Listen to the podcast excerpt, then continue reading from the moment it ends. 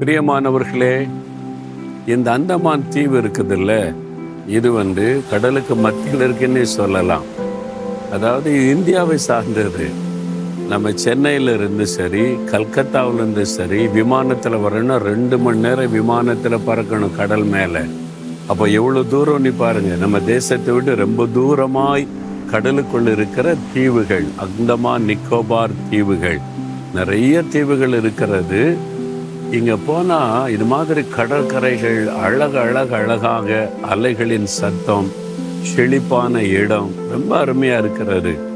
அதனால தான் இதை பார்க்கறதற்கு உலகம் எங்கும் இருந்து டூரிஸ்டுகள் ஏராளமாய் வர்றாங்க. நீங்களும் கட்டாயம் ஒரு முறை வந்து இதை பார்க்கணும். இல்லை இது நம்முடைய தேசத்தில் தேவன் உண்டாக்கி வைத்திருக்கிற அழகான தீவுகள். இதை பார்த்து ஆண்டவருக்கு நன்றி சொல்லணும். சரி. இப்போ ஆண்டவர் சொல்லுகிற ஒரு அற்புதமான வார்த்தை கவனிங்க. நீதிமொழிகள் பத்தாம் அதிகாரம் இருபத்தி ரெண்டாம் வசனத்தில் கத்தரின் ஆசிர்வாதமே ஐஸ்வர்யத்தை தரும். அதனோடே அவர் வேதனையை கூட்டார். இந்த உலகத்தில் ஐஸ்வர்யவான்கள் பணக்காரன் ஆகணும் பணக்காரன் ஆகணும் விரும்புகிறவங்க ஐஸ்வர்யவான் ஆகி கொண்டு இருக்கிறவங்க நிறைய பேர். நம்ம தேசத்திலையும் பாருங்களேன் கோடிக்கணக்கான மக்கள் உள்ள தேசத்தில் கைக்கு எண்ணக்கூடிய அளவில் சிலர் தான் பெரிய செல்வந்தன் ஆகிட்டே இருக்காங்க. பணத்துக்கு மேலே பணம். நிறைய ஐஸ்வர்யவான் ஆகுறாங்க எல்லா நாட்டிலையுமே அதை பார்க்கிறோம். ஐஸ்வர்யன் ஆகிறவங்களை பார்க்கிறோம். அப்போ தேவனுடைய ஆசிர்வாதம் ஒரு மனிதனுக்கு ஐஸ்வர்யத்தை கொடுக்குமா? அவங்க எங்கங்க? அவங்க கடவுளை நம்புறதெல்லாம் கிடையாது. நீதியாகவும் நடக்கிறது கிடையாது. எல்லாம் ஃப்ராடு ஏமாற்றி இந்த மாதிரி போதை வசதி விற்கிறவங்க கூட பணக்காரன் ஆயிடுறானே. சாராய வியாபாரம் பண்ணுறோம் பணக்காரன் ஐஸ்வர்யன் ஆயிடுறானே. நாட்டை ஏமாத்த சுருட்டுறவெல்லாம் ஐஸ்வர்யன் ஆயிடுறானே. அது எப்படி கத்தருடைய ஆசீர்வாதம்? அதெல்லாம் கத்தருடைய ஆசீர்வாதம். அது சாத்தான் கொடுக்கிற ஆசீர்வாதம். சாத்தானாலும் ஒரு மனிதனுக்கு ஐஸ்வர்யத்தை புகழை அவன் கொடுக்க முடியும் என்று வேதம் சொல்லுகிறார். ஆனால் சாத்தான் கொடுக்கிற ஐஸ்வர்யத்திற்கும் தேவன் கொடுக்கிற அந்த ஐஸ்வர்யத்துக்கும் வித்தியாசம் இருக்கிறது. சாத்தான் வந்து துன்மார்க்கனுக்கும் ஏமாற்றுகிறவனுக்கும் வஞ்சிக்கிறவனுக்கும் பொல்லாதவனுக்கும் கூட அவனை நம்பினா போதும்.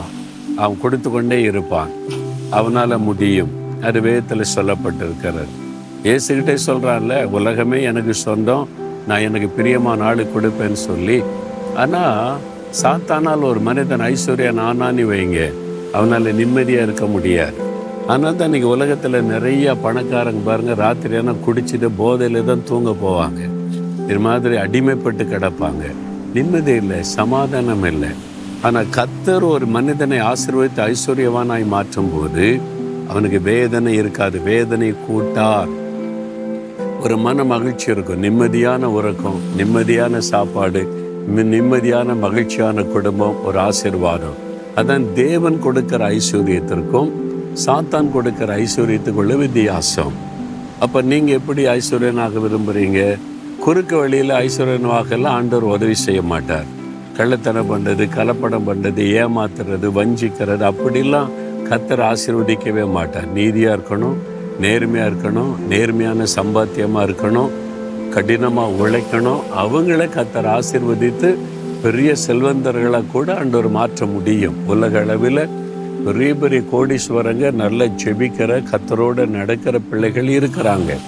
இந்தியாவில் இருக்கிறாங்க பல பட்டணங்கள் இருக்கிறாங்க. நான் பார்த்துருக்கேன் அவங்க எல்லாம் ஒரு நிம்மதியாக மன மகிழ்ச்சியாக சந்தோஷமாக கத்தருடைய ஆசிர்வாதத்தினாலே ஐஸ்வர்யவான்களை பெற்று இருக்கிறாங்க.